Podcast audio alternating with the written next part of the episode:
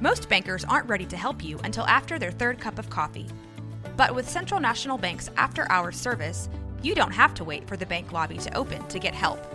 You can contact us from 6 to 8:30 in the morning or from 5 to 10 in the evening, and we'll connect you to a real, live, local person who can answer questions and fix problems 7 days a week. Bank different. Bank Central. Central National Bank. Member FDIC. This is a Rogue Media Network podcast. This is 365 Sports, powered by SicEm365.com.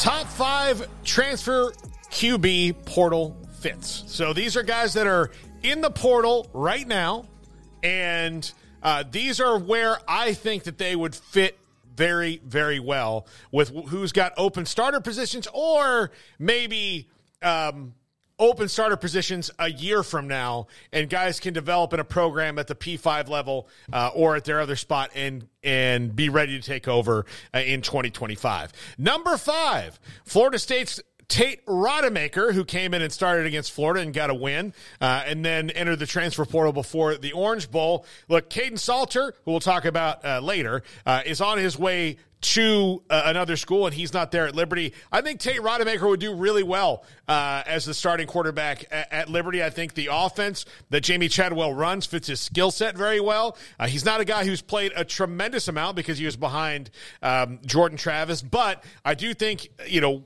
given time and being the starter and playing uh, at the G5 level, Tate Rodemaker could be very effective for Liberty. And I believe he's got two years left of eligibility. So that would be something uh, that could be good for them. And uh, I don't know, you know, where he's visiting, where he's interested, but I do think that Jamey Chadwell could do well with Tate Rodemaker, who is mobile and has a pretty decent arm and all that. Uh, do you think Tate Rodemaker could have thrown for 117 yards uh, the other day versus Michigan? Listen, the over, I would have set the over at 120. So yeah. Yeah, I yeah. think he could have. Uh, I felt bad for him the way that was all kind of handled. Well, I mean, like, and it's just like if you're Tate Rodemaker, like basically the committee said, yeah, it's this kid's fault. Yeah, this dude sucks. No, I mean that's not what yeah. they said, but, but I mean, in so many you, ways you can take it that way. Said, you can take it that way. Yeah. yeah, you can take it that way. Yeah. Oh, his first start was a rivalry game on the road, uh, which he won by 15 points, and by the fourth quarter, he was playing really well. Uh, and then he like he didn't get the other start because he got a he got cheap shotted in the fourth quarter, mm-hmm. and then you're like, well, we don't even want to see what he can do you know, other than that, like I I feel no like Jordan Travis and Tate Rodemaker are the two guys I feel the worst for because Jordan Travis took it a lot on himself about like, well, this is because I broke my leg, and then Tate Rodemaker's like, well, now all these old dudes in a room told me I suck. You yeah. know? Well, uh, apparently, uh, according to you know, there's various reports, so I, I, don't know, and everybody aggregates, and so you're not even sure where they came yeah. from originally. But I think South Carolina was a team that he was linked yeah. to, so that's it's up Good, in the Carolinas. One, I mean, it's a place that he could definitely uh, hit up, but. Uh, yeah, when I saw his announcement about not coming back after they brought in DJU, or uh, before they even brought in DJU officially, but they were clearly looking at every option, Cam Ward and mm-hmm. DJU. Like that was just man, the CFP basically threw their middle fingers at you. Then Florida State turned around and basically said, like, we we don't expect you to be the starter either. We're yeah. our quarterback hunting. So good luck to Tate Rodemaker. Hopefully he goes somewhere and has a big season and can just kind of be the one throwing the middle fingers for once, you know, yeah. because that was a rough way to end uh, a year where he was not supposed to be the guy, but made the best that he could with the situation, and unfortunate that uh, didn't get another opportunity for, for Florida State there. Yeah, and, and, look, I think Florida State, like, they're just at a point right now where I don't think they want to take the risk of what's going to happen if he's the starter next year. Oh, I get you it. I mean, like, I mean, you know, it's just like it's it's what, how it was. But um, you know, I, I, hate it for him because I do think that he did everything he was ever asked to do. Yeah, uh, and and then, I just I just want him to have a you know go have a good career somewhere. Yeah. Not, not even so much like screw you Florida State or screw you CFP, but man, just go out have some success and uh, keep your head high because you, you, really were taking it from all angles. I yeah. mean, this last month, from the CFP to your own school, while you're still sitting there trying to to do your your damnedest for them. So I, I didn't blame him for saying I'm out of here. Like. I, I'm I'm going to go ahead and bolt uh, and and not play in this bowl game and whatnot. Uh, but yeah, good luck to him. And, and Liberty is certainly in need of a quarterback, and there's going to be big shoes to fill because Kaidon Salter did pretty much everything for them uh, this past year. Yeah, number four.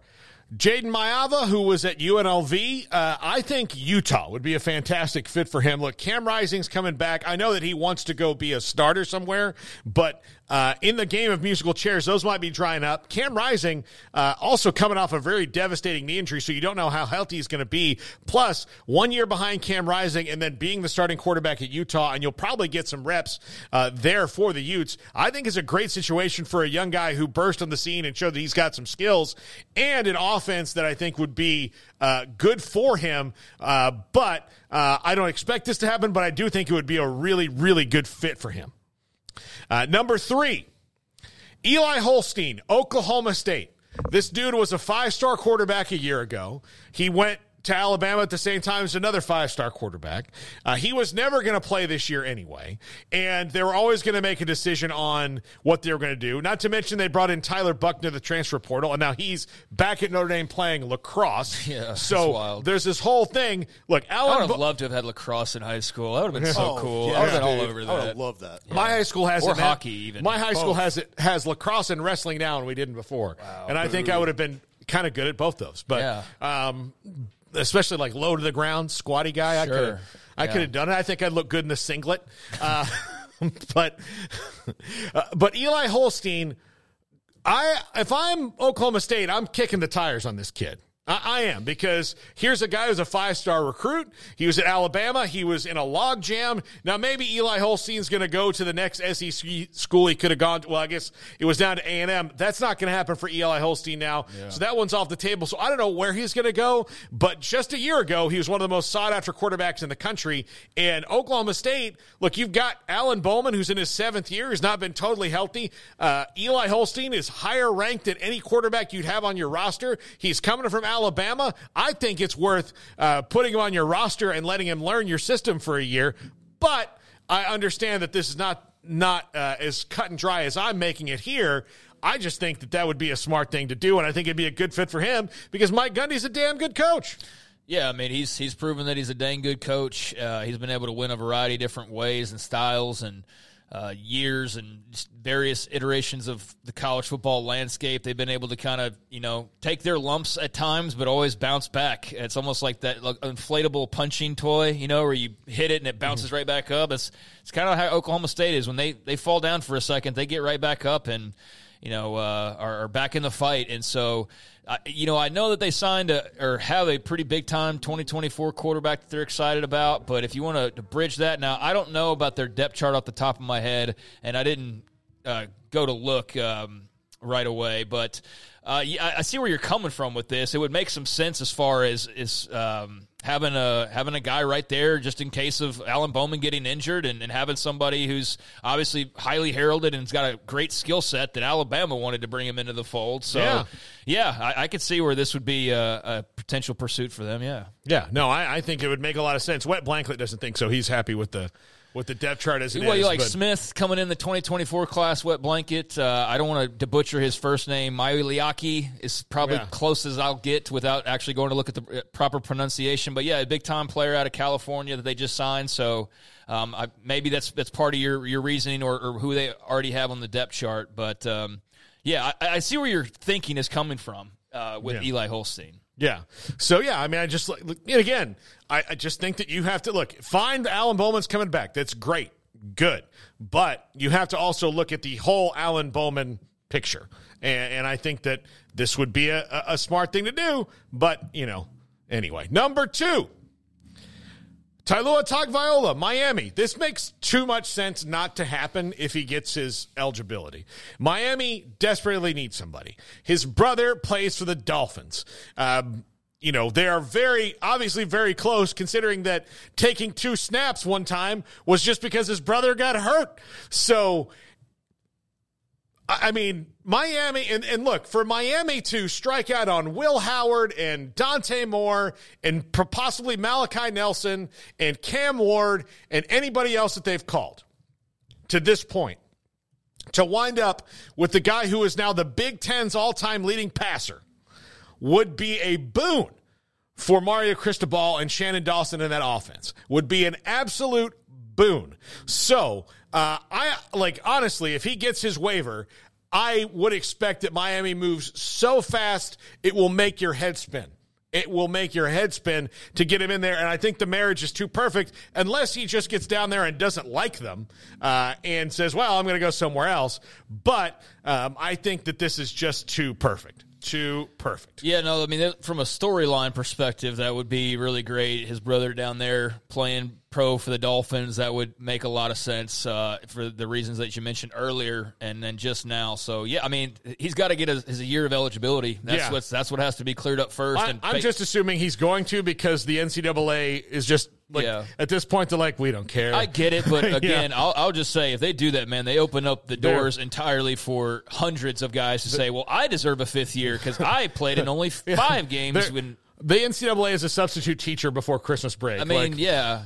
But they do. I mean, they're not entirely toothless. They're pretty close. Yeah. But I mean, I just think this creates so many more problems for you. But I understand that you feel like they don't I mean, they brought on problem after problem after problem. Mm-hmm. They just keep taking them on. So this would be just yet another one, but it would be really hard to sort through all of the, the eligibility requests for extra year based on, well, I know I passed the threshold, but I was honoring my injured brother. And as somebody pointed out in, in one of the threads that I saw, like the game, like one of the games in particular, they pointed out where he only played four snaps or whatever it was, but then he played after that, yeah, like a number of snaps. So it's like again, I go back to who was keeping track of his his play. And maybe that's Alabama. Like that's why Alabama's like, yeah, we kind of messed up yeah, here. so we got you back. yeah, like that was our. Maybe that is what it did. Maybe hey, it was our bad. We shouldn't have played you that much, and so we're we're gonna help you. You know, protest this or you know try to get this resolved.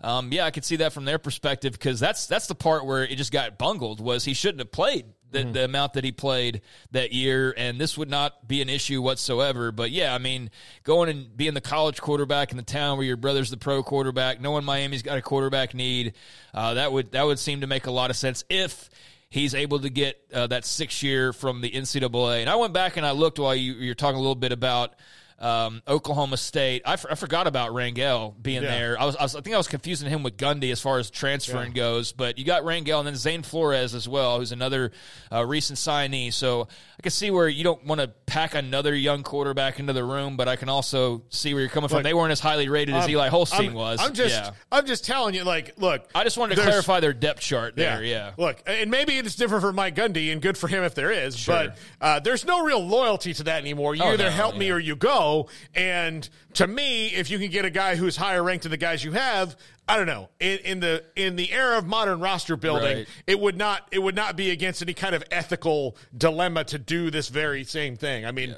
you know, so all we know is he'll have no problem finding suitors. Uh, yeah, there's, there's going to be somebody in the market for a former four star quarterback. That's and, for sure. And all the pokey pokes in the chat, uh, they they've listed the roster for for me here okay. about their guys, and that's fine. But none of them were as sought after as Eli Holstein. That's all I'm saying. And Agree he was, to disagree. And he was never going to play at Alabama this year anyway. So I don't think you can judge anything that that happened at Alabama other than him jumping into a logjam. Yeah, you know that's that's all I'm saying. Number one, Kaidon Salter at Auburn. This is too perfect not to happen, uh, but maybe uh, Auburn doesn't come with it as much. But he played for Hugh Freeze. Um, he's a guy who was in the SEC when he first got into, um, you know, when he came into college football at Tennessee. Uh, you know, ran afoul of some things. So if Auburn can make this happen, uh, and clearly, look, if you're going to bring in Hugh Freeze, you clearly don't care about somebody's past anyway, and. so uh, wanted him out, bring his might as well bring his quarterback with him. But I think this would be a great fit uh, in Hugh Freeze's offense because it was already a great fit in Hugh Freeze's offense, and maybe can help Auburn uh, hit the ground running a little bit more uh, than they did in year one of Hugh Freeze, which was a you know even though they made a bowl game, a dud. Yeah, uh, he's a really talented player. I've, I've said that a hundred times in the last two days, but uh, just every week it got almost to the point of annoying because every week he had you know a few hundred yards passing, 100 yards rushing, and I was just kind of waiting for like Liberty to play somebody, and then they did in the bowl game. We saw what happened, but that doesn't take away from the great year that Kaidon Salter had because he was pretty much like 90% of Liberty's, mm-hmm. if not higher than that, their their success there. Uh, so yeah, a really talented dual threat uh, quarterback prospect that was highly rated coming out of high school. Tennessee signed him, so you know take that for what you will as far as uh, where he began his journey. It would only make sense to, like you mentioned, re, you know, wind your way back around and, and reunite with the guy who brought you to Liberty in the first place and in the conference that you initially started off with, and maybe get your crack at Tennessee in the in the process or whatever. But yeah, that that just seems to make too much sense, and so I'm I'm curious about how many teams join the fray, especially with a lot of the dominoes having already fallen. But Kaidon Salter is definitely going to be. Um, uh, at, at, a program like Auburn when, when all said and done, and that one makes a lot of sense. Yeah. Uh, Baylor, by the way, before we go, some breaking news um, just posted to SicEm365.com. Baylor has added Ohio offensive line transfer Kurt Daneker. One year left of eligibility, figures to slot linemen, in so at good. guard. So um, this is, uh, you know, Montana State offensive lineman Omar.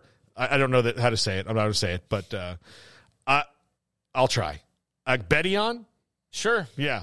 Uh, and those two guys have come in on the offensive line. Uh, they uh, needed help at that position. So Baylor adds Kurt Daneker, which is a cool name, uh, to their offensive line. And this this dude, he he looks pretty badass. I'm gonna tell you right now. Like that that's an offensive lineman right there. Sorry that we don't have a picture ready to go uh, for you, but this news just broke. Thank you to everybody who watched today. Thanks to all of our guests. that was number one. Yeah. Wow. yeah. Okay. Well, zoomed right through that, but yeah, yeah, I mean, that's a. Yeah, I'll have to learn more. I know that his name, the Ohio offensive line, was mentioned quite a bit in the last couple days, especially. Saw a lot of smoke around his name. So they need offensive linemen. Fans need portal. Uh, you know, news, and, and so you got a double whammy there for, for both sides. So, yeah, it's a nice note to carry into the weekend. Yeah, absolutely. All right. Thank you to all our guests today. Thanks to Craig. Thanks to Garrett. Thanks to Emery. And thanks to Jack. This is 365 Sports. Have a great weekend, everybody.